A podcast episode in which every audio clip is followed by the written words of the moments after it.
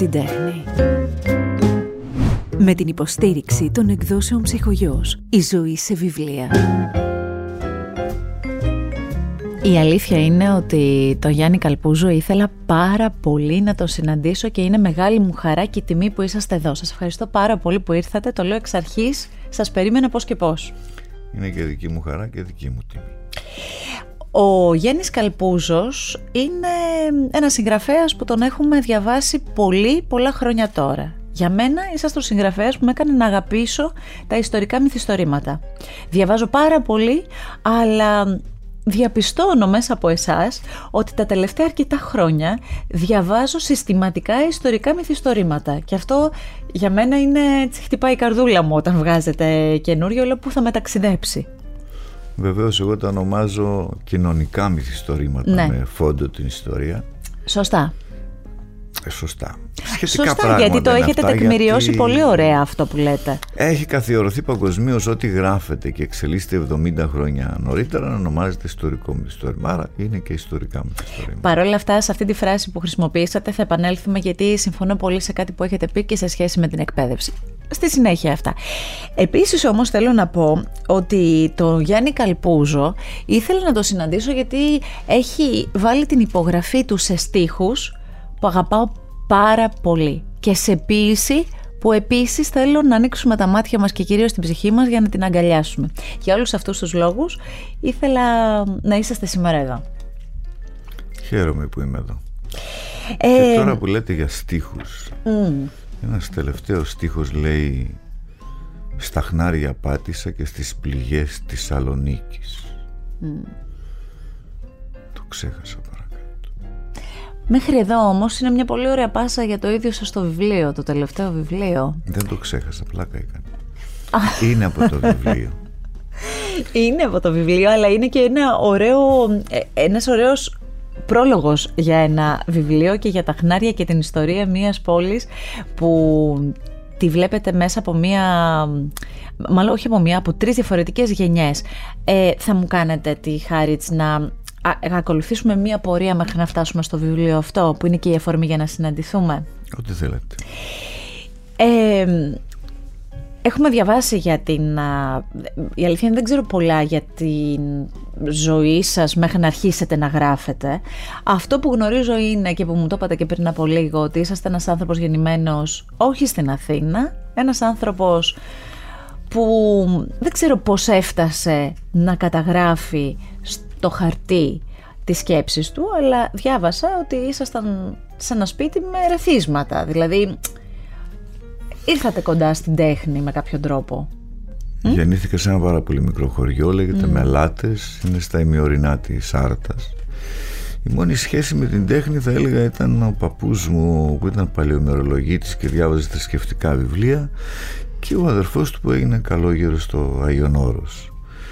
Η πρώτη μου επαφή με αυτό που λέγεται λογοτεχνία ήταν στην Τετάρτη Δημοτικού όπου ένας δάσκαλος, ο Παναγιώτης Κότσης μας διάβαζε αποσπάσματα από τον καιρό του Βουλγαροκτών του Σπινελόπης Δέλτα και τα ψηλά βουνά του Ζαχαρία Παπαντονίου τότε πηγαίναμε και Σάββατο σχολείο και αδειμονούσα να έρθει το Σάββατο να μας διαβάσει τη συνέχεια αλλά δεν ξέραμε τι σημαίνει εξωσχολικό βιβλίο δεν ξέραμε καμία σχέση.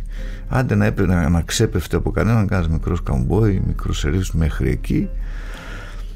Και στη συνέχεια στην Άρτα όταν πήγα και μέναμε στην αρχή δύο χρόνια σε ένα οικοτροφείο, στη συνέχεια μόνα μας τα παιδιά έξω και πηγαίναμε κάθε 15 μέρες στο χωριό, οι γονείς ήταν στο χωριό, Γιώργο κτηνοτρόφι. Εμείς πλέναμε, μαγειρεύαμε, τώρα τι ρεμαδιώτα κάναμε, είναι άλλη ιστορία.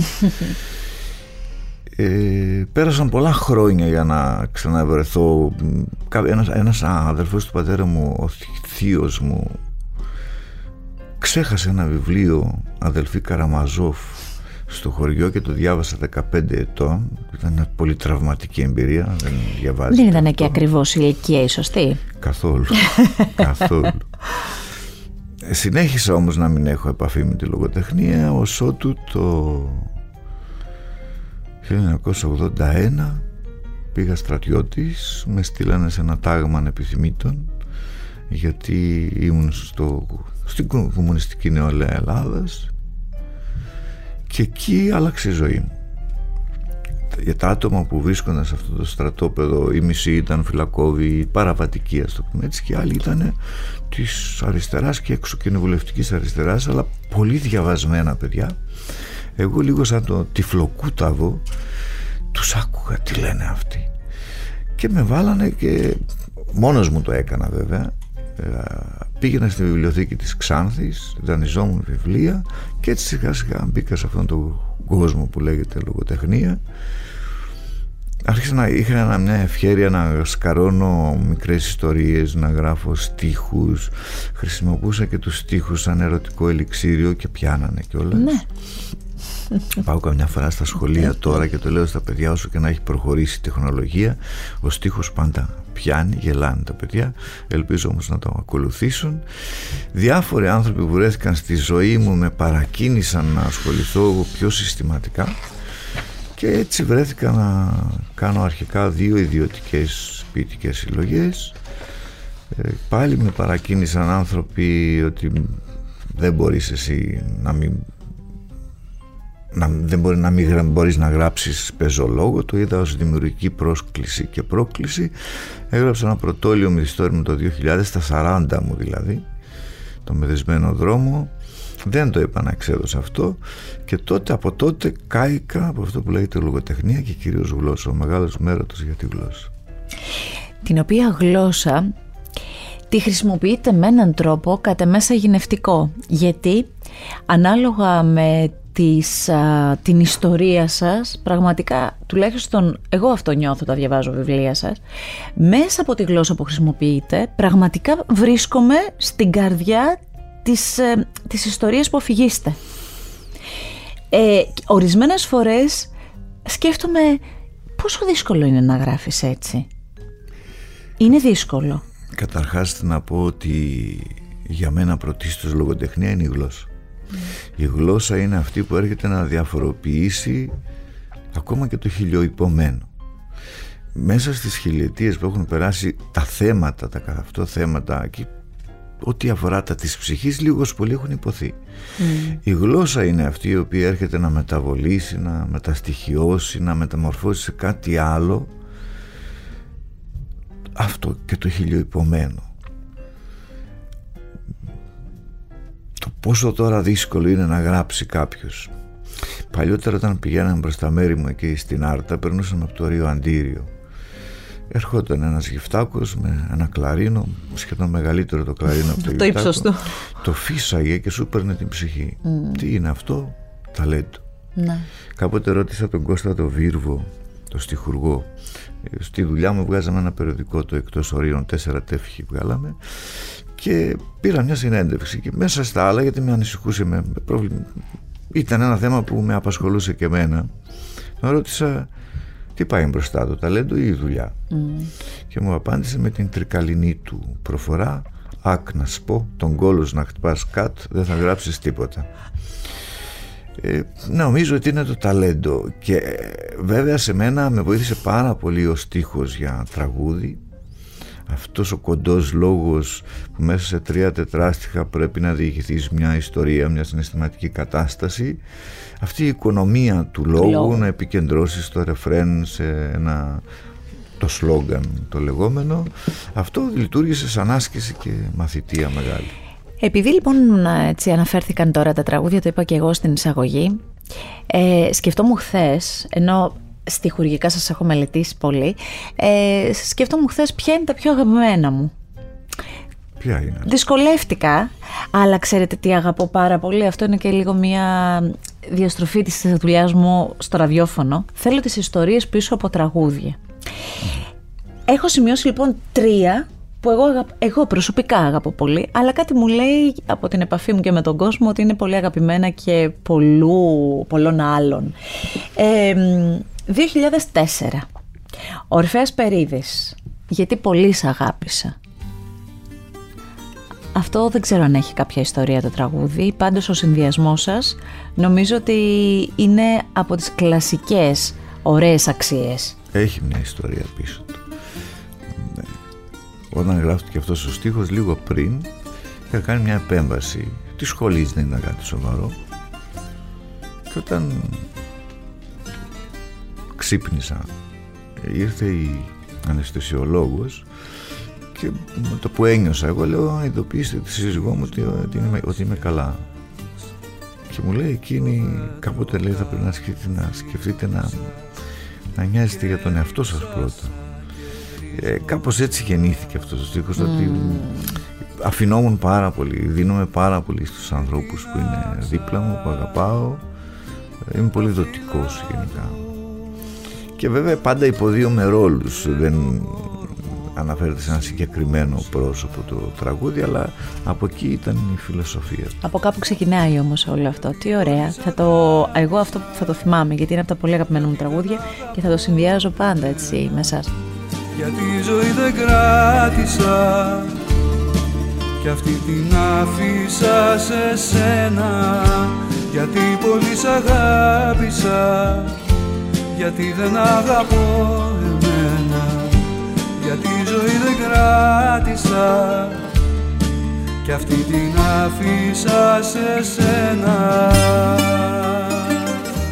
Σας έλεγα και πριν ξεκινήσουμε πόσο πολύ αγαπώ το Γιάννη Σαβιδάκη και θυμάμαι τη στιγμή του εκείνη στην πορεία του, στην καριέρα του. Μεσουρανούσε τότε ο Γιάννης το 1997 και βγαίνει το τραγούδι «Δέκα μάγισσες». Εγώ λοιπόν θεωρώ ότι η εικόνα αυτή είναι από τις ωραιότερες εικόνες που έχουν δοθεί μέσα από στίχους. Δέκα μάγισσες και είναι αυτά τα δάχτυλα, είναι αυτά. Δεν έχω, δε, δηλαδή είναι από τα πολύ αγαπημένα μου τραγούδια. Φαντάζομαι σας το έχει πει πολλοί κόσμος αυτό. Έχει γίνει μεγάλη επιτυχία το τραγούδι αυτό. Ο Γιάννης δούλευε για δύο χρόνια στο, στην Πλάκα και ονομάστηκε το μαζί, μαγαζί ναι, Μάγισσες. Πολύ συχνά τότε. Σωστά. Ε, και ακόμα ακούγεται. Ήταν ένα τραγούδι που το αγάπησε πάρα πολύ. Πάρα πολύ. Εμένα βέβαια μου αρέσουν και τις μοναξιές στα τρένα πολύ. Θεωρώ ότι είναι από τα πολύ αγαπημένα τραγούδια από το ρεπερτόριό του. Αλλά οι δέκα μάγισσες είναι αυτό που λέμε τα διαμαντάκια τα ωραία που παίζουν ακόμη και έχουν μια φρεσκάδα και μια, ένα ρομαντισμό και μια γλύκα πάντα. τα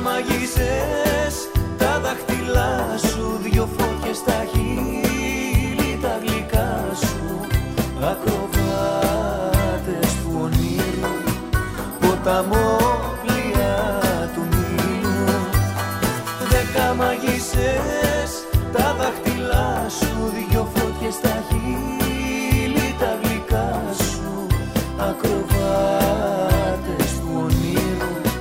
Το ταμόπλια του Νείλου ε, Θέλω να αναφέρω και ένα ακόμη. Γλυκερία, πάλι 2004 ήταν πολύ καλή χρονιά εκείνη, μάλλον. Δεν ξέρω τι συνέβαινε στη ζωή σας, αλλά ήταν εξαιρετική. Ό,τι αγαπώ είναι δικό σου.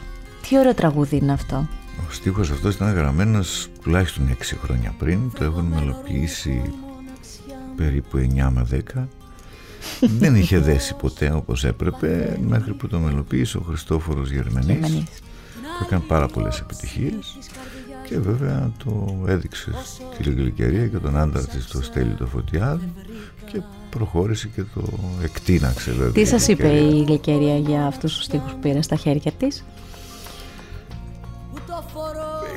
Η, η Γλυκερία είναι ένας άνθρωπος που λέω προσωπικά λέω ότι έχει αυτή τη φωνή της περικλεί τους λαϊκούς γλυκασμούς και τα μελίσματα των αγγέλων έχουμε από τότε μια καλή σχέση. Δεν είμαστε φίλοι, δεν έχουμε οικογενειακές σχέσεις, αλλά έχουμε μια πάρα πολύ ωραία ζεστή σχέση. Είναι και ποντία και όταν mm. βγήκε το Σέρα, η ψυχή του πόντου, ήταν όλο το καλοκαίρι στις συναυλίες και μιλούσε σε κάθε συναυλία για το Σέρα. Ναι. Ε, τραγούδισε και το «Γιατί πολύ σ' αγάπησα» σαν δεύτερη εκτέλεση, το οποίο το έχουν πει πάρα πολύ και ο Μάλαμας και ο Λιδάκης και, και όμως και με τη φωνή της Γλυκερίας έχει, έχει δική του πορεία σωστά, πολύ σωστά. Και βέβαια εγώ προσπάθησα να το πω στην αρχή. Τώρα η Γλυκερία έχει τραγουδήσει ένα νέο τραγούδι που λέγεται «Καλντερίμι θα σ' αγαπώ» Θα σ' αγαπώ μου είπες και φουρτούνιαζε το αίμα Θα σ' αγαπώ μέχρι να σοπάσουν τα πουλιά Και κάπως έτσι Κρατάς το χέρι σου το καλντερίμι Ακούς και αυτό και μεταφέρεσαι στη Θεσσαλονίκη. Πριν από αυτό όμως, πριν μεταφερθείς στη Θεσσαλονίκη, αφού το αναφέρατε για το ΣΕΡΑ, να σας πω λοιπόν ότι μ, κι εγώ ποντία, δεν υπήρξε συγγενής που να μην το έκανα δώρο. Εγώ το έχω και στις δύο εκδόσεις, το έχω και με το πράσινο το κλασικό εξώφυλλο, το έχω και με το επόμενο εξώφυλλο, εδώ και με την υπογραφή σας επίσης. Ορίστε. Ε, μ, θα πω ότι ένα από τα πολύ αγαπημένα μου επεισόδια Art Podcast ήταν αυτό με την α, Χρύσα την Παπά. Για να μιλήσουμε για την παράστασή σας. Για μια παράσταση που επιμεληθήκατε στα πάντα, μαζί με υπέροχους συνεργάτες προφανώς, ε, και για μια συνύπαρξη που η ίδια η Χρύσα έλεγε πόσο μεγάλη θαυμάστριά σας είναι και πόσο ήθελε να ψάξει, να σας βρει, να σας πει τις εντυπώσεις για το βιβλίο, να, να γεννηθεί αυτή η συνεργασία. Με ενθουσιασμό μικρού παιδιού μου τα έλεγε. Άμα μπλέκεις με μυθοπλάστες γίνεσαι και Άστα, εσύ, άστα, μυθο- τι γίνεσαι και γίνεται. εσύ μυθοπλάστης λέει η Χρύσα είναι εκπληκτική εκείνη με προσέγγισε είναι αλήθεια Μ, είχε διαβάσει το βιβλίο Εμένα μου άρεσε αυτό που μου μετέφερε την παρακολούθησα βέβαια σε προηγούμενες δουλειές της κλπ ε, το είχα διασκευάσει ήδη απλά το προσάρμοσα περισσότερο στη δική, για να, να είναι εκείνη η αφηγήτρια και βέβαια μπήκε στη μέση και ο Σωτήρης Χαντζάκης ο σκηνοθέτης, Σκηνοθέτης. και έγινε μια εκπληκτική παράσταση και αρέσει πάρα πολύ στον Έκλεψε κόσμο. πάρα πολύ, να σας πω την αλήθεια. Με έβαλε να κάτσω και μπροστά, ήταν και πολλοί κόσμος και ήμουν και βαμμένη. Τι να σας πω τώρα, κύριε Καλπούζο. Έκλαιγα πάρα. Είχα και τη μαμά μου η οποία συγκινήθηκε, θυμήθηκε γιαγιάδες και τα μέρη της κτλ. Εγώ που κλαίω κάθε φορά Λέτε κάθε φορά, ναι. Κάθε φορά και με ρωτάει η Χρύσα «Σα- σήμερα σε ποιο σημείο έκλειπας Εσείς;» Η διαφορά είναι μόνο εκεί, ε. Όχι, κάθε φορά με αγγίζει κάτι διαφορετικό. Ένας άνθρωπος που όταν γράφω ένα βιβλίο μπορεί να το έχω διαβάσει 100-200 φορές. Κατά τη γραφή, τη αποσπάσματα. Έχω δει το έργο αυτό 10 φορές ε, και πάλι που θα πάω πάλι Πάλι θα θα κλάψω. κλάψετε. Κάπου θα με αγγίξει.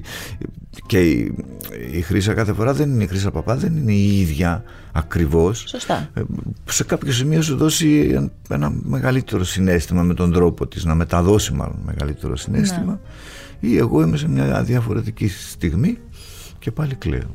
Συνδυαστικά ε, το αποτέλεσμα είναι αυτό. Θέλω να σας πω και να σας εκμυστηρευτώ ότι όταν βγήκε το Γινάτι που το είχα διαβάσει και πολύ μου άρεσε αυτό το βιβλίο σας είχα τολμήσει και σας είχα στείλει και μήνυμα στα social εσωτερικό για να σας πω πραγματικά πόσο μου άρεσε αυτό το βιβλίο εγώ τα κάνω αυτά χωρίς εγώ να σας γνωρίζω απάντησα. δεν έχει σημασία, σημασία έχει το δικό μου συνέστημα Απάντησα. Δεν απαντήσατε, αλλά θα μου πείτε τώρα, όταν ε, ξέρω ότι ε, επικοινωνείτε με τον κόσμο και το Ένα χαίρεστε λεπτό. πολύ. Εάν το στείλατε αυτό σε καιρό που ήμουν σε περιοδία που μπορεί να, είναι και- να διαρκέσει και ένα μήνα αυτό Είναι πάρα πολύ πιθανό. μετά μπορεί να μην το είδα γιατί είμαι ένας άνθρωπος ε, που σέβομαι πάρα πολύ τον αναγνώστη και σέβομαι πάρα πολύ εκείνους που επικοινωνούν μαζί μου δεν υπάρχει άνθρωπος να μην του έχω απαντήσει γι' αυτό μου κάνει εντύπωση Και κατάλαβα ότι μάλλον δεν έχω απαντήσει Δεν έχει να κάνει. Έχει απλά να. Δηλαδή το, το γεγονός ότι βάζετε κάποιους αναγνώστες, τους πλημμυρίζετε με, με, αυ- με τον τρόπο που γράφετε. Ε, και αυτό εγώ το βρίσκω εκπληκτικό. Μ' αρέσει πάρα πολύ. Γενικά ε, δεν έχω λόγια για την ε, γραφή σας. Τι να λέμε τώρα. Ζήσε την εμπειρία στις εκδόσεις ψυχογιός. Θέλετε να πάμε λίγο να δούμε. Να πάμε στη Θεσσαλονίκη. Να πάμε να καλωσορίσουμε με τον τρόπο αυτό ένα βιβλίο που θα σας πω ότι για μία ακόμη φορά πέρασα υπέροχα διαβάζοντας και βλέποντας την πορεία όχι μόνο μιας πόλης μ, δηλαδή το τι συνέβαινε για όλα αυτά τα χρόνια για- στα οποία αναφέρεστε αλλά και στην ανάγκη του ανθρώπου να, να ζήσει τον έρωτα, να ζήσει την αγάπη, να ψάξει την αγάπη με διάφορες μορφές και ο καθένας με βάση το υλικό που κουβαλάει μέσα του. Ε, Καλντερίμη λοιπόν, 99 χρόνια στη Σαλονίκη. Ε, θα ξεκινήσω και θα ήθελα από εκεί έτσι να το πιάσουμε. Έχετε πει, από το ξεκίνημα μας το είπατε, ότι εσείς δεν το ονομάζετε ιστορικό μυθιστόρημα. Θέλω την προσέγγισή σας γιατί εγώ τη βρίσκω εξαιρετικά ενδιαφέρουσα. Σας έχω διαβάσει να το λέτε αυτό και θέλω να το ακούσω. Είναι μια δική μου προσέγγιση αυτή. Θεωρώ ιστορικό μυθιστόρημα αυτό που έχει ως κεντρικούς ήρωες πραγματικά πρόσωπα. Στα δικά μου ιστορήματα όλοι οι κεντρικοί ήρωες είναι μυθοπλαστικοί, είναι πλάσματα της φαντασίας, ε, κτισμένοι βέβαια με υλικά εκείνων των χρόνων, σε ό,τι αφορά τις νοοτροπίες, τις συμπεριφορές, τον τρόπο σκέψης, αντίδρασης, ε, τα ήθη. Είναι κτισμένοι με υλικά της εποχής. Όμως είναι πάντα άνθρωποι μέσα από το λαό και δεν, έχουν καμιά, δεν είναι πραγματικά πρόσωπο. Ε, θα μου πείτε, αυτό το ονομάζουν βιογραφία για μένα δεν είναι θέμα ακριβώς βιογραφίας. Είναι στα κεντρικά πρόσωπα. Για μένα αυτό είναι ιστορικό μυθιστόρημα. Να γράψει τον Κολοκοτρόνη, τον Καραϊσκάκη, τον Καποδίστρια, ναι. δεν ξέρω ποια πρόσωπα θέλει κανένας. Βλέπω κατά καιρούς που κυκλοφορούν τον Παπαντρέου, τον διάφορα προς την Κιβέλη κλπ. Αυτό να είναι ιστορικό μυθιστόρημα. Γι' αυτό το ονομάζω κοινωνικά μυθιστορήματα με φόντο την ιστορία, γιατί παρακολουθούν την καθημερινή ζωή, την ιστορία που γράφουν οι απλοί καθημερινοί άνθρωποι. Και έχετε πει κάπου ότι αν αυτό υπήρχε με κάποιον τρόπο στην εκπαίδευση, τότε όλα τα παιδιά μεγαλώνοντας θα μάθαιναν πολύ καλύτερα την ιστορία μας, γιατί προς το παρόν αυτό που κάνουμε όλοι είναι να αποστηθίζουμε την ιστορία μας στα σχολικά χρόνια. Αλήθεια συνήθως αυτό συμβαίνει. Νομίζω είναι, δεν είναι ο καλύτερος τρόπος να διδάσκεται κανείς ιστορία. Το μυθιστόρημα εκείνο που καταφέρνει το καλό όμως ιστορικό μυθιστόρημα ή το καλό κοινωνικό ιστορικό, μυθιστόρημα με φόντο την ιστορία φέρνει τον αναγνώστη τον μεταφέρει σε μια εποχή ναι. για να κρίνει με βάση τα μέτρα και τα σταθμά που ίσχυαν τότε όχι με τον τρόπο που σκεφτόμαστε σήμερα και κάνει τους μυθοπλαστικούς ήρωες πιο οικείους. Να είναι δικά μας προσωπα να είναι ο παππούς μας, η μητέρα μας, ο θείος μας. Και μας βάζει μέσα στην εποχή και στην μυθοπλασία δενόμαστε με τους ήρωες και μαθαίνεις με τον πιο ελκυστικό τρόπο την ιστορία. Ναι. Αλήθεια είναι αυτό. Αλήθεια και πραγματικά έτσι μακάρι όλα να τα προσεγγίζαμε με αυτόν τον τρόπο. Γιατί επιλέξατε σε αυτό σας το βιβλίο τη Θεσσαλονίκη, γιατί τοποθετηθήκαμε εκεί χρονικά; Να πούμε καταρχάς ότι το βιβλίο ξεκινάει σαν χρονολογία το 1867 πάει μέχρι το 1919 πάντα στη Θεσσαλονίκη. Ωστόσο οι μνήμες των μυθοπλαστικών ηρώων συμπληρώνουν ένα κύκλο 99 χρονων εξού και ο, ο υπότιτλος. Το τοποθέτησα στη Θεσσαλονίκη γιατί το πολυφιλετικό περιβάλλον που υπήρχε. Έχουμε πρώτη φυλή τους Εβραίους δεύτερος τους μουσουλμάνους με τους μισούς να είναι τονομέδες δηλαδή εξισλαμισμένοι Εβραίοι τρίτη φυλή οι Έλληνες και βέβαια και άλλες Ευρωπαίους, Βούλγαρους, Αρμένιους, Σέρβους ε, Αλβανούς και άλλους. Αυτό το πολυφιλετικό λοιπόν περιβάλλον αλλά και η φτώχεια που υπήρχε στα μεγαλύτερα τμήματα του πληθυσμού. του πληθυσμού μου έδινε την ευκαιρία να μιλήσω για θέματα που με απασχολούν. Ένα από τα κεντρικά θέματα είναι η φτώχεια, αν μπορεί η φτώχεια να οδηγήσει σε έκνομες ενέργειες, στην παραβατικότητα, πάντα βέβαια σε συνάρτηση με τα τυχαία πρόσωπα που μπαίνουν στη ζωή μας ή τα τυχαία γεγονότα. Μου έδινε την ευκαιρία να μιλήσω για ένα άλλο μεγάλο θέμα, την ανάγκη του ανθρώπου να ανήκει σε μια ομάδα σε ένα τακίμι όπως λέει στο βιβλίο. Βέβαια αυτό απλώνεται πάρα πολύ. Στην έννοια ομάδα εισαγωγικά θα τοποθετήσω τη θρησκεία, την πατρίδα ε, μια παρέα ε, μια ποδοσφαιρική ομάδα ή οποιαδήποτε άλλη ομάδα ε, ακόμα και μια συμμορία. Ομάδα είναι και αυτή. Ναι, ε, πώς μπορεί, γιατί ανατρέχει κάποιος να θέλει να ανήκει σε μια ομαδα Τι κοινά ενδιαφέροντα βρίσκει εκεί και δεσίματα. τι, τι δι, αντλεί δύναμη από εκεί. Τη δύναμη του συνόλου. Έτσι, αυτό. Και βέβαια και άλλα θέματα όπως ο έρωτας ε, που πολύ ωραία αναφερθήκατε αυτός ο, ο ξέφρενος χορός της ζωής θεωρώ την υπεπτουσία των συναισθημάτων ο έρωτας όμως σε τόσο διαφορετικές εποχές και καταστάσεις. Γιατί το βιβλίο παρακολουθεί τρεις γενιές. Είναι ο παππούς Αντίπας ο κεντρικός ήρωας, ο πρώτος ήρωας ο παλιότερος ο οποίος ζει με την ανάμνηση μιας γυναίκας που τη λάτρεψε Συγγνώμη, της εδώ, Ροξάνης. εδώ θα πω ότι είναι ο ήρωας που πολύ αγάπησα μέσα από αυτό το βιβλίο και δεν θέλω, ξέρετε, σε, αυτά τα, σε αυτές τις παρουσιάσεις εδώ που συζητάμε με αφορμή ένα βιβλίο με το συγγραφής έχω πάντα και το θέμα να μην προδώσω κάτι που θέλω ο ίδιος ο αναγνώστης να ανακαλύψει. Δεν είναι ωραίο αυτό να συμβαίνει, θέλω να το ανακαλύπτει. Χάνε, χάνεται η μαγεία της ανάγνωσης έτσι Υπάρχει λοιπόν μία σύνδεση μαγική του παππού με τον έρωτά του μέσα από κάτι που υπάρχει πολύ κοντά του και το βλέπει να μεγαλώνει και μετά μπορεί σε εισαγωγικά ή χωρίς να μαραίνεται. Ε, τόσο πολύ με συγκίνησε, πραγματικά είναι ο αγαπημένος μου ήρωας, ο παππούς Αντίπας.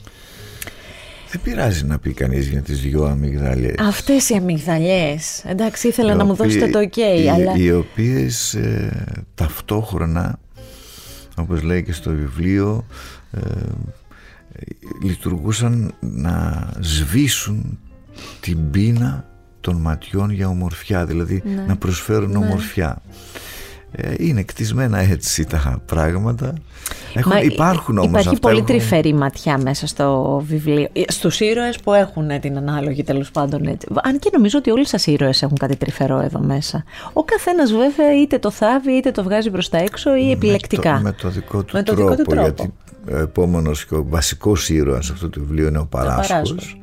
Και βέβαια ο Κλεάνθης που είναι γιος του Παράσχου και εγγονός του Αντίπα. Έχει πάρει κάτι από τον παππού ο Κλέαντης. αυτοί οι τρεις ρίχνονται πλαισιώνονται, βέβαια πλαισιώνονται από πάρα πολλές γυναίκες που αυτές με έναν τρόπο καθορίζουν τα βήματά τους. Οι γυναίκες στο μυθιστόρημα έχουν το ρόλο που τους έδινε τότε η ανδροκρατούμενη κοινωνία που και αυτή στυλιτεύεται από μια κόρη του Παράσχου τη Μελανία υπάρχουν πολλά θέματα που έχει να αναδείξει αυτό το βιβλίο αυτοί οι τρεις ήρωες με έναν τρόπο κινούνται προς το, ρίχνονται στο κυνήγι της ευκαιρίας Εκεί όμως υπάρχουν πάρα πολλά ζητήματα. Βλέπουμε τον Παράσκο να μεγαλώνει μες στην απόλυτη φτώχεια. Α, καταλογίζει ευθύνες στον πατέρα του για την άθλια διαβίωσή τους, για τον αδύναμο χαρακτήρα του. Ταυτόχρονα όμως έχει και γρήγορο μυαλό ο Παράσχος. Εφιέστατος. είναι. Είναι ευφυής και μάλιστα μέχρι το τέλος, δηλαδή με- μέχρι μεγάλος το τέλος, μέχρι μεγάλος, έτσι, δηλαδή θέλω να πω δε- δεν έκατσε ποτέ στη, στις, ε, στις συνθήκες που κάποια στιγμή δημιούργησε, πάντα είχε μια ανησυχία. Είχε μια ανησυχία σε αυτό το τραγούδι, πάνε θα επανέλθω τώρα.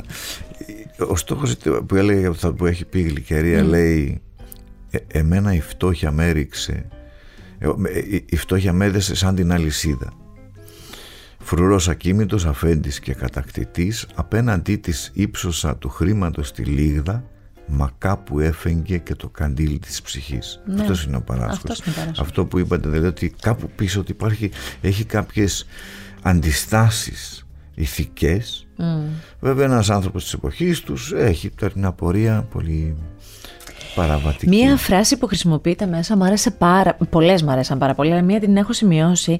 Αν α, μπορούσα έτσι λίγο να, να, να την απομονώσω, μέσα στο βιβλίο βλέπεις οι ψυχές των ανθρώπων και οι ραδιουργίες της μοίρας τι κάνουνε. Ταυτόχρονα όμως και οι ψυχές των ανθρώπων και η ίδια η μοίρα. Ναι, Όπως ναι. επίσης και κάποια στιγμή βλέπεις ότι οι βασικοί ήρωες έρχονται σε κάποια, ειδικά ο Παράσχος, σε κάποια σταυροδρόμια. Ωραία είναι τα σταυροδρόμια, δύσκολα βέβαια, αλλά είναι και ωραία να βρίσκονται. Κάπου λέει και στο βιβλίο και κάτι άλλο ότι καμιά φορά τα διλήμματα δεν είναι και πρόβλημα. Γιατί υπάρχουν άνθρωποι που δεν έχουν καν να διαλέξουν ότι η ζήση τους είναι σαν κα, σακατεμένο καλντερίμι. Ναι. Αυτό τώρα που λέτε με τα γεγονότα, με, τη, με τα, τι- τι- τα- πώς ακριβώς το είπατε, Οι, τα- μοι- οι ψυχές των ανθρώπων και οι ραδιουργίες της μοίρας. Ναι. Εσείς το είπατε, να ξέρετε, δικό σας είναι εντελώς. Ωραία. Ε, έχει σημασία πως στέκεται απέναντι κανείς στα γεγονότα που έρχονται. Είναι μοιραία, σε παρασέρνουν, είτε το θέλεις είτε όχι, αλλά πώς στέκεσαι. Ο Αντίπας είναι ένας πράος άνθρωπος, θα τον μπορούσε να τον ονομάσει για κανείς μέχρι και μυρολάτρη. Ο, ο Παράσχος είναι ένας εκρηκτικός χαρακτήρας δεν το αδέχεται αυτό και λειτουργεί εντελώς διαφορετικά και αυτά είναι ερωτήματα που μπαίνουν μέσα στο βιβλίο και, και ο Κλεάνθης ακολουθεί μια άλλη πορεία. Και τι ρόλο παίζει η φτώχεια; Πώς γίνεται δύο άνθρωποι ο Παράσχος και ο Κλεάνθης που έχουν τον ίδιο μέντορα τον Μπαμπού Αντίπα σαν καθοδηγητή αυτός μαθαίνει μέσα και μέσα από την πατροπαράδοτη προφορική διδαχή. Πώς γίνεται να ακολουθούν διαφορετικούς δρόμους; Πόσο επηρεάζει αυτή η διδαχή μέσα από την οικογένεια; Λέω πολλές φορές ότι μαθαίνουμε τα παιδιά μαθαίνουν από αυτό που κάνουμε, οι μεγάλοι, αλλά και από αυτό που δεν κάνουμε. Αν δηλαδή ο πατέρα, οι γονείς δεν διαβάζουν, δεν θα διαβάσει και το παιδί. Αν δεν πάει στο θέατρο ο γονέας, δεν θα πάει και το παιδί. Βέβαια, πάντα υπάρχουν οι εξαιρέσεις και ευτυχώς υπάρχουν και οι εξαιρέσεις. Αλλά εκεί μπαίνουν και αυτά. Μπαίνει το τυχαίο της ζωής, τα ναι. γεγονότα και μένει αυτό το καντήλι της ψυχής του καθενός πώς θα τα αντιμετωπίσεις, πώς θα τα προσεγγίσεις; Αν μπορούσατε με έτσι μια-δυο δικές σας φράσεις να, να πείτε τι είναι αυτό το βιβλίο. Αυτό σας, το νέο σας παιδί. Τι είναι αυτό το βιβλίο; Και να το πείτε στους αναγνώστες, τους δικούς σας δηλαδή, που είναι μοιημένοι στη γραφή σας. Είναι η ζωή, η πορεία των ανθρώπων μπορεί να βρει εκεί μέσα ο αναγνώστης κομμάτια του εαυτού του, πτυχές της ευρύτερης ζωής. Είναι σαν να επιβαίνει κάποιος σε αμαξα και η άμαξα αυτή να κυλάει πάνω σε καλντερί και τραντάζεται mm. συνεχώς. Αυτό είναι το καλντερίμι και το καλντερίμι βέβαια ίσως περισσότεροι νομίζουν ότι είναι μια τουρκική λέξη. Δεν είναι αλήθεια είναι μεσαιωνική ελληνική λέξη, σημαίνει καλλιδρόμιον, καλός δρόμος δηλαδή. Ε, αυτά που οι, οι φιλόλογοι ονομάζουν αντιδάνεια. Το πήραν οι Τούρκοι γιατί οι Τούρκοι που να ξέρανε, νομάδες ήταν που φτιάχναν καλντερίμια. Ήταν μια ελληνική λέξη, την πήραν εκείνοι, καλλιδρόμιον, την φέραμε εμείς πίσω, τον ονομάσαν καλντερίμ, καλντερίμι και τον επαναφέραμε. Ε, Πόσο μεγάλο κομμάτι από την προετοιμασία ενός βιβλίου σας είναι η έρευνα; Πλέον έχω μια εμπειρία αρκετών χρόνων από αφού το έγραψα το πρώτο μου ιστορικό μυθιστόρημα, το Ιμάρετ. Μια, εμπειρία, μια εμπειρία σε σχέση με αυτό που λέμε έρευνα. Το μάτι μου, η σκέψη μου είναι πολύ πιο εξασκημένη. Τι περίπου μπορεί να χρειαστώ; Ώστε να μην ξεφεύγω και διαβάζω και διαβάζω και δεν τελειώνω. Γενικότερα η έρευνα έχει αυτή την παγίδα και σε αυτό το βιβλίο έπεσα πάλι στην παγίδα γιατί με ενδιαφέρε εμένα να μάθω. Με ενδιαφέρε ας πούμε να μάθω για τη Φεντερασιόν, αυτή τη σοσιαλιστική οργάνωση εργατική στη Θεσσαλονίκη. Ε, σε ένα μυθιστό, το μυθιστόρημα έχει τους δικούς του κανόνες. Δεν θα γράψει ούτε δοκίμια ούτε καθ' αυτό ιστορία.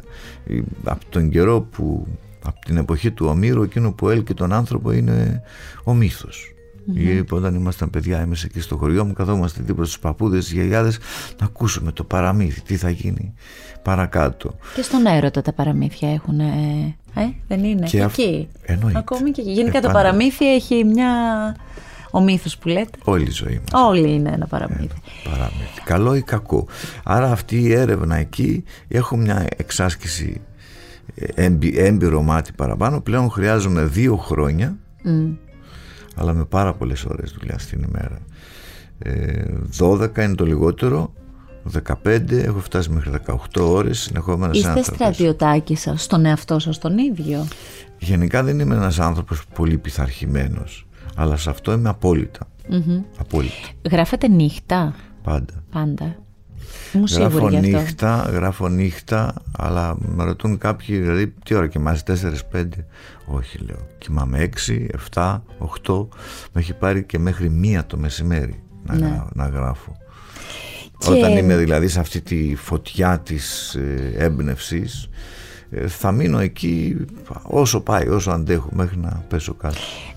Και επειδή τα στοιχεία που ε, συλλέγετε συνήθως είναι μέσα από την ιστορία, αυτό είναι το, το πεδίο σας, ε, αυτό φαντάζομαι αν σας ρωτήσω θα μου πείτε ότι είναι αστήρευτο. Η ιστορία δεν είναι ότι δεν, ε, δεν γράφεις πέντε βιβλία, δέκα βιβλία και τελειώνει. Ακόμα Αλλά- και για την ίδια, χρο- ίδια χρονική περίοδο και για τον ίδιο τόπο δεν μπορείς να γράψεις 100 βιβλία. Ανάλογα με τη ματιά που θα το αγγίξεις, πώς Ναι. θα το χειριστείς το θέμα σου; Πώς όμως επιλέγετε κάθε φορά από κάποιο ερέθισμα συγκεκριμένο το, τον τόπο και το χρονικό σημείο στο οποίο θα, θα κάτσετε πάνω σαν έμπνευση; Κυρίως ξεκινώ, είναι, είναι, είναι λίγο δύσκολο να το εξηγήσω. Είναι πολλά ερεθίσματα μαζί. Ξεκινώ από τη, απ' την θεματολογία. Με απασχολεί ένα θέμα που θα μπορούσα να το τοποθετήσω. Ας πούμε το γινατι ε, ήμουν μεταξύ Χανιά και Γιάννενα. Η Άννα. Ήθελα να μιλήσω για τη συνύπαρξη αλλά σε μια διαφορετική περίοδο ε, να, ε- που έχει αλλάξει η εξουσία. Δηλαδή οι Τούρκοι έγιναν υποτακτικοί. Τι συμβαίνει όταν αλλάζει ε, αλλάζουν ρόλο οι άνθρωποι; Δηλαδή από υπόδουλος γίνεσαι η εξουσία. Πως θα φερθείς στον εξουσιαζόμενο; Αλλά ε, δεν με βόλευαν τα Χανιά γιατί οι τουρκοκριτικοί αντίστοιχοι με τους τουρκογιαννιώτες ε, έφυγαν πολύ νωρίτερα. Ενώ στα Γιάννενα φύγανε στο μέσα Ιουνίου Οπότε του, οδηγηθήκατε- του 24 Οδηγηθήκατε στη ναι, Λίμνη εκεί. και, και πήγα εκεί πέρα. Βέβαια ήταν και, ήθελα, αλλά με ενδιαφέρε ποιος είναι ο Έλληνας. Οι τουρκοκριτικοί, οι τουρκογιαννιώτες μιλούσαν ελληνικά. ε, είναι Έλληνες. Υπήρχε εκεί το θέμα των ο, κάποιοι, τουλάχιστον μια μερίδα από τους βλάχους που προσπάθησαν να κάνουν το πρικυπάτο της ε, Πίνδου. Ε, είναι Έλληνες. Ο Έλληνας που είναι εγκληματίας είναι Έλληνας. Και τέλος πάντων υπήρχε ένα ολόκληρο θέμα και μου το έδινε αυτό το περιβάλλον να μιλήσω για αυτό το θέμα. Όταν- Κάθε φορά υπάρχει κάτι διαφορετικό. Όταν έχετε ένα τέτοιο ας πούμε καινούριο ερέθισμα για ένα βιβλίο, το συζητάτε με κάποιους ή το κρατάτε μέσα σας και το χτίζετε; Μέχρι να αποφασίσω τι θα κάνω δεν το συζητάω με κανέναν. Τα συζητάω μέσα μου ή το συζητάω με τους ήρωες των βιβλίων μου που είμαστε φίλοι και ανταλλάσσουμε Για καιρό απόψεις. σκέψεις και απόψεις. Είσαστε συνοδοιπόροι μετά από ένα σημείο. Ε, ταξιδεύετε πολύ σαν... Έτσι, στη, στη ζωή σας σας αρέσουν τα ταξίδια; Ταξιδεύω σ- σε ό,τι αφορά τα βιβλία μου σε όλους τους τόπους που περιγράφω. Ε, Μόνος στο Σέρα δεν κατάφερα να πάω στο Καζακστάν όμως είχα μαρτυρίες από ανθρώπους που ζήσαν εκεί Ναι. και είχαν έρθει αρχικά το 57 στην Κατερίνη και το 59 τους πήγαν σε ένα Για πε- αυτές στη τις Βίγλα της μαρτυρίες Άρτας. σας ρωτάω, εκεί ήθελα να καταλήξω. Είσαστε από τους ανθρώπους που θα βρεθούν σε έναν τόπο στην Κωνσταντινούπολη, στη, στα Ιωάννινα, στα Χανιά που αναφέρατε που τελικά δεν έγινε εκεί, στην α, Θεσσαλονίκη που θα πιάσετε και τους παππούδες που κάθονται κάπου ας πούμε να τους μιλήσετε και να σας πούν ιστορίες; να, δε- να- είναι λίγο περίπλοκο αυτό. Ε, Κάνω αυτή τη δουλειά, παίρνω συνεντεύξεις από γερόντισες, γερόντους και νεότερους ανθρώπους που έχουν μνήμες μέσα από τους δικούς τους αλλά τους θέλω πάρα πολύ ώρα και θέλω να τους ξεψαχνίσω. Ε, αυτά που θέλουν να πούν από μόνοι τους είναι ενδιαφέροντα αλλά εγώ θέλω να ψάξω με το δικό μου τρόπο ας πούμε μέχρι και τι βρακή φορούσαν και αν το βρακί θα ήταν κοντό ή μακρύ Ναι. Ε, Και πώς αν είχαν αντιδρούν, τουαλέτα πώς ή που αντιδρούν. πήγαν Μα όχι, τους αρέσει πάρα πολύ αυτό να... γιατί οι ίδιοι δεν σκέφτονται να πούν τέτοια πράγματα και ξαφνικά ε, βάζοντάς τους εσύ σε ένα δικό σου δρόμο αυτοί ξεδιπλώνουν έναν άλλον κόσμο ενώ συνήθως περιγράφουν κάποια συνταρακτικά γεγονότα λέει αυτά τα μαθαίνω και από, τη- από την ίδια την ιστορία τα άλλα θέλω εγώ να μου πούνε Κάπως έτσι τους το βάζω και φαντάζομαι. σε πονηρές ερωτήσεις σου έρχονται και σε λίγο δύσκολη καμιά φορά θέση Αυτό πρέπει να το κάνετε αρκετές φορές για αυτό το βιβλίο. Ε, γιατί έχει έτσι ένα κάτι πιπεράτο της εποχής για το πώς ε, διασκέδαζαν και το πώς ήταν η κοινωνία δομημένη γύρω από τη γυναίκα, είπατε, λέτε αρκετά. Καλά, υπάρχει και επινόηση, φαντασία. Δεν είναι Σωστά. πάντα Σωστά. το ερέθισμα έρχεται μέσα. Πιο πολύ από Σωστή τους ανθρώπους απάντηση. θέλω να, να εισπράξω την καθημερινή ζωή. Μια ζωή που δεν υπάρχει πια και προσπαθείς να την αναπλάσεις. Η βασική μου πηγή στα νεότερα χρόνια είναι πάντα οι εφημερίδες που βλέπεις κάθε μέρα τι συνέβαινε αλλά και μαρτυρίες ανθρώπων. Ε, μ, να βάλουμε τη φαντασία μας τώρα λίγο να δουλέψει. Μετά και από όλα αυτά που έχετε κάνει Από ό,τι στο βλέπω έχετε θέατρο. μπόλικη. Σας ευχαριστώ. Βοηθάτε οι συγγραφείς πολύ για να την αναπτύσσουμε πολλά χρόνια τώρα. Ε, αν α, η- το βιβλίο σας αυτό, το Καλντερίμι, γινόταν ταινία ή θεατρική παράσταση, θέλω να δούμε, να σκεφτούμε ποιος θα μπορούσε να ήταν ένας υπέροχος παππούς αντίπας, ποιος θα μπορούσε να ήταν ένας δυναμικός και τρυφερός ταυτόχρονα ε, παράσχος και ποιος θα ήταν ο εγγόν, εγγονός Κλεάνθης. Έχετε κάποια σκέψη; Γιατί είσαστε άνθρωπος που πηγαίνετε στο θέατρο και είσαστε κοντά στους ηθοποιούς. Το έχω μάθει από ηθοποιούς αυτό. Τους εκτιμάτε και τους παρακολουθείτε. Ας πούμε θα έβλεπα κόντρα ίσως ρόλο στον παππού Αντίπα αλλά να, να έχει τη γενιάδα του και όλα αυτά το Γιώργο τον Καραμίχο. Του άρεσε και πολύ φαντάζομαι. Τώρα για παράσχο είναι και ωραίος άντρας ο Μπαγάσας ο παράσχος. Δεν έχω άποψη. Εσείς έχετε; Θα το σκεφτώ εγώ. Ήθελα εσάς να, να μου πείτε. Πάντως όντως θα ήταν ένας από τους από αυτούς που έχουν υπάρξει οι πολύ γοητευτικοί ας πούμε.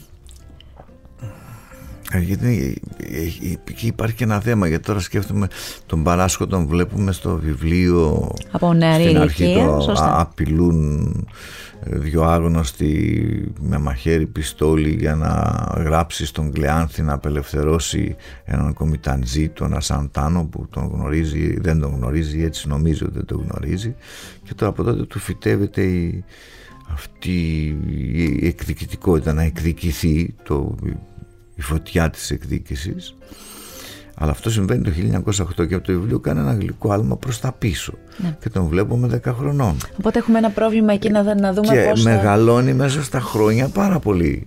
Είπα για τον Αντίπο γιατί ο Καραμίχος μια χαρά θα ήταν ε, πιο νέος και σιγά Ναι, σιγά ναι, ναι. σιγά να μεγαλώνει στον Παράσχο. Θέλουμε λίγη δεν σκέψη, ξέρω, θέλουμε... θα, θα το βρούμε. μ' αρέσει ο πατριώτισμο ο νούσιας ας πούμε Μμμ, και η φωνή του θα ταιριάζει πάρα Ναι. πολύ σε όλο αυτό. Έχετε δίκιο. Ναι. Εξαιρετικός. Και έχουμε και έναν Κλεάνθη. πρέπει να βρούμε για τον Κλεάνθη, ε, θα δώσουμε την ευκαιρία και σε νεότερους, ας πούμε, Ε, να, ναι, να τους δούμε. αναγκαστικά να- είναι ναι, εντάξει. νεότερο, έτσι κι αλλιώς είναι νεότερος ο Κλεάνθης. ε, Δεν θα σκεφτόσασταν κάνουμε όντως. audition. Θα κάνουμε audition. ε, δεν θα σκεφτόσασταν όντως. Αυτό δεν είναι ένα βιβλίο που θα μπορούσε άνετα να μεταφερθεί ε, είτε στο θέατρο είτε στον κινηματογράφο. Εγώ διαβάζοντάς το πάντως ε, έβλεπα μπροστά μου τη Θεσσαλονίκη έτσι. Έχουν γίνει μέχρι τώρα αρκετές ε, προτάσεις ε, αλλά θέλω κι εγώ να γίνουν τα πράγματα όπως πρέπει. Μια πρώτη πρόταση που ήταν πολύ ενδιαφέρουσα ήταν για το Ιμαρέτ ελληνοτουρκική συμπαραγωγή. Αλλά τότε είχαν οι Τούρκοι εκτιμήσει, ήταν πολύ σπουδαία δουλειά αυτό που είχαν οργανώσει, όλοι ήταν πολύ μελετημένοι. Η Κολίνος, μεγάλη αυτή η εταιρεία η τουρκική. Ε, 75 επεισόδια, να, ε, 72 επεισόδια που θα πεζόταν σε 45 χώρες. Ναι, για τρία μεγάλη χρόνια. παραγωγή. Λέμε από Ιαπωνία, Βαλκάνια, όλα, Αφρική. Πάρα πολύ μεγάλη δουλειά. Θα στοιχίζει κάθε επεισόδιο 200.000 ευρώ. Αυτό συνέβη το 12-13. Τα ιδιωτικά κανάλια δεν έβαζαν χρήματα. Ε, Έβαζε η ΕΡΤ 5.000 στα 200. Και φυσικά γελούσαν οι Τούρκοι. Και τότε, α- αλλά δεν έκαναν πίσω. Θέλαν να συνεχίσουν να το γυρίσουν το σύριαλ αυτό όμως ε, όλα άλλαζαν. Η τουρκική γλώσσα εκεί που θα ήταν ελληνική σκηνοθέτης Τούρκος ο συναρεογράφος Τούρκος και φοβήθηκα την προπαγάνδα. Ζήτησα από έναν ε, φίλο μου δικηγόρο τον Χαλίλ τον Μουσταφά που γίναμε φίλοι μέσα από το Ιμαρέτ τον οποίο τον εμπιστεύομαι πώς θα μπορούσαμε να το χειριστούμε. Και τους ζητήσαμε από τους Τούρκους ε, να μπει μέσα στο συμβόλαιο μια παράγραφος συγκεκριμένη. Που στην ουσία προστάτευε αυτό ότι δεν θα γίνει προπαγάνδα και θα υπέγραφε εγώ το συμβόλαιο και ο Χαλίλ θα έβλεπε 10 μέρες πριν τι έχουν γυρίσει. δεν το δέχτηκαν. Και εκεί σταμάτησε. Τώρα, επειδή. Βέβαια μου έχετε- λέγανε κάποιοι εδώ Βρε θα βγάζεις τόσα χρήματα Λέω όλα στη ζωή δεν είμαστε όλοι οι ίδιοι Και έχει συμβεί και δεύτερη φορά Πάλι με το Ιμαρέτ Αλλά επειδή δεν συμφώνησα εγώ μου κακοποιούσαν το βιβλίο. Του Εμαρέτ ένας ύμνος στη φιλία. Ε, μου βάζαν τον Εντζίπ και τον Λιόντο να είναι σε μια διαρκή σύγκρουση με τον παππού Αντίπα τον παππού Ισμαήλ εκεί που είναι το πρότυπό μου στη ζωή γενικότερα τον ε, έχουν βγάλει στην άκρη και είπα όχι. Και πόσο ωραία φιγούρα. Η αλήθεια είναι ότι σε αυτά που είπα στα βιβλία και δεν το έχω φέρει και μαζί μου, ήταν, ε, το έχω αλλού, ξέρετε, επειδή είναι και πιο παλιό το Ιμαρέτ, ε, το έχω σε άλλο ράφι, εγώ ξέρω που το έχω, φεύγοντας το πρωί, πήρα αυτά μόνο. Ε, το Ιμαρέτ ήταν το βιβλίο αυτό διορθώστε με αν κάνω λάθος, που για πολύ κόσμο ήταν οι συστάσεις για ένα συγγραφέα που όλοι θέλαμε να, να το γνωρίσουμε ακόμη καλύτερα. Το Ιμαρέτη ήταν το βιβλίο που μου άνοιξε το μεγάλο Ναι. δρόμο για να πάνε τα βιβλία μου πολύ ψηλά. Ένα βιβλίο το οποίο επίσημα, επίσημα τουλάχιστον είναι 125.000 αντίτυπα. Ε, Και ακόμη το είναι από τα πήραν πολύ οι αγαπημένα μας. αναγνώστες σαν μικρό παιδί από το χέρι και το έφτασαν εκεί ψηλά. Αυτό μου άνοιξε το δρόμο να Ναι. Ακριβώς. γνωρίσουν οι αναγνώστες τα Ακριβώς, βιβλία μου. ακριβώς. Πήρε, τιμήθηκε και με το βραβείο αναγνωστών. Και ήταν και μια συγκινητική γραφή που όλοι θέλαμε να τη μοιραστούμε με φίλους και γνωστούς. Δηλαδή ήταν ένα, ένα ξάφνιασμα, ένα πολύ ωραίο ξάφνιασμα. Αυτό ήταν το Ιμαρέτ για μας, για τους αναγνώστες.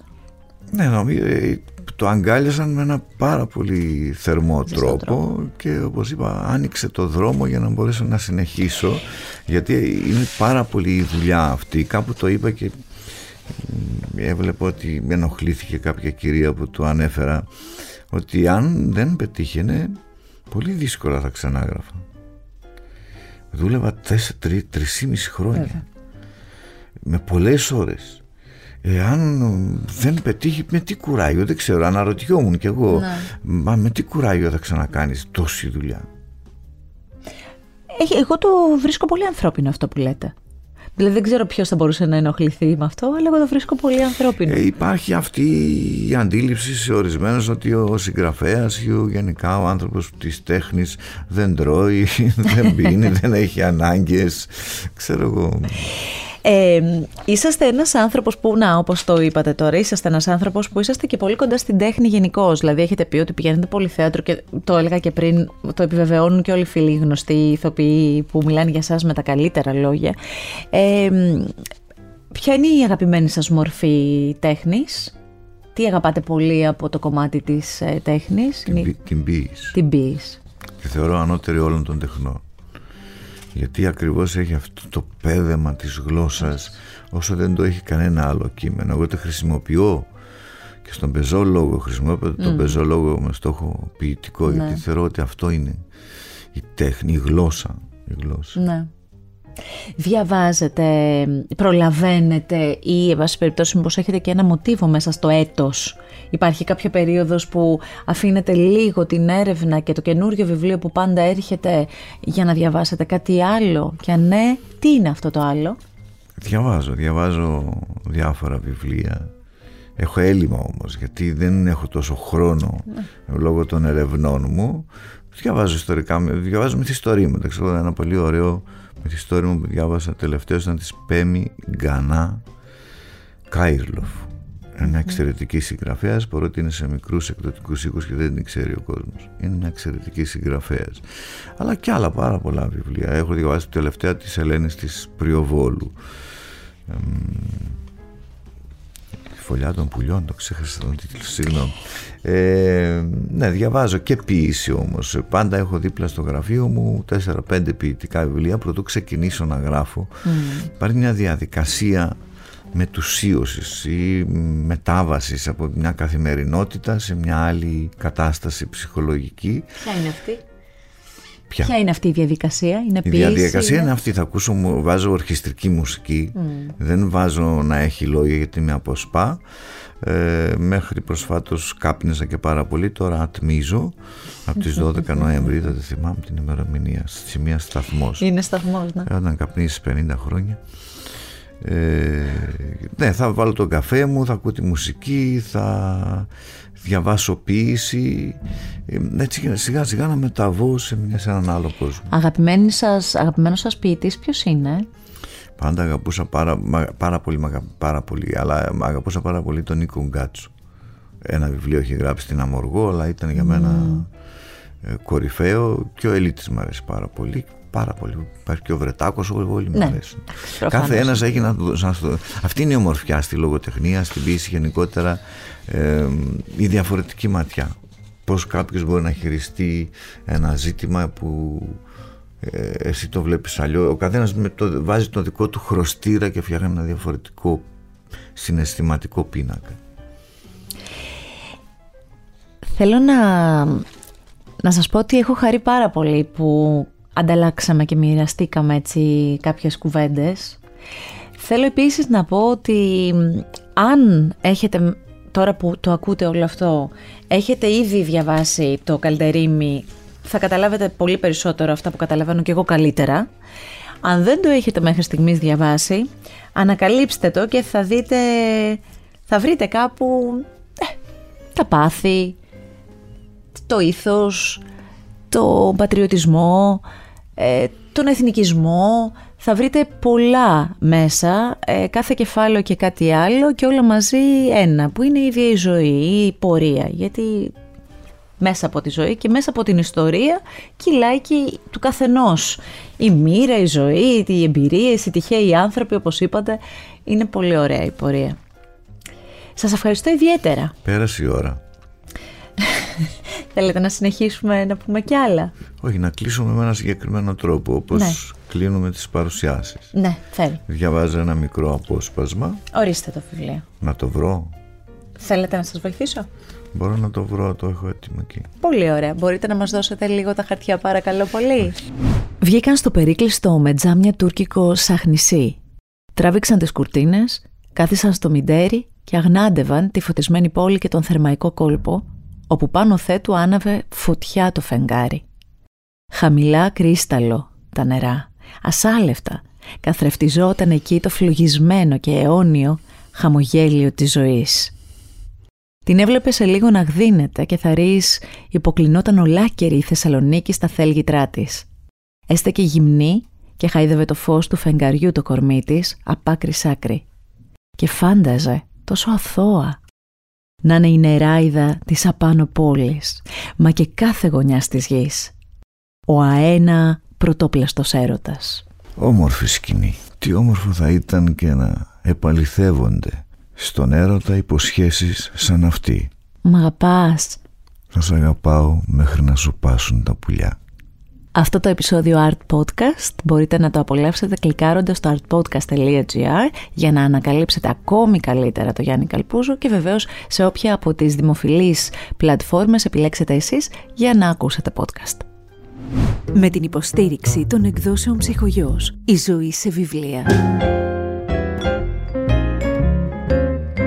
Άκου την τέχνη. Art Podcast. Με τη Γιώτα Τσιμπρικίδου.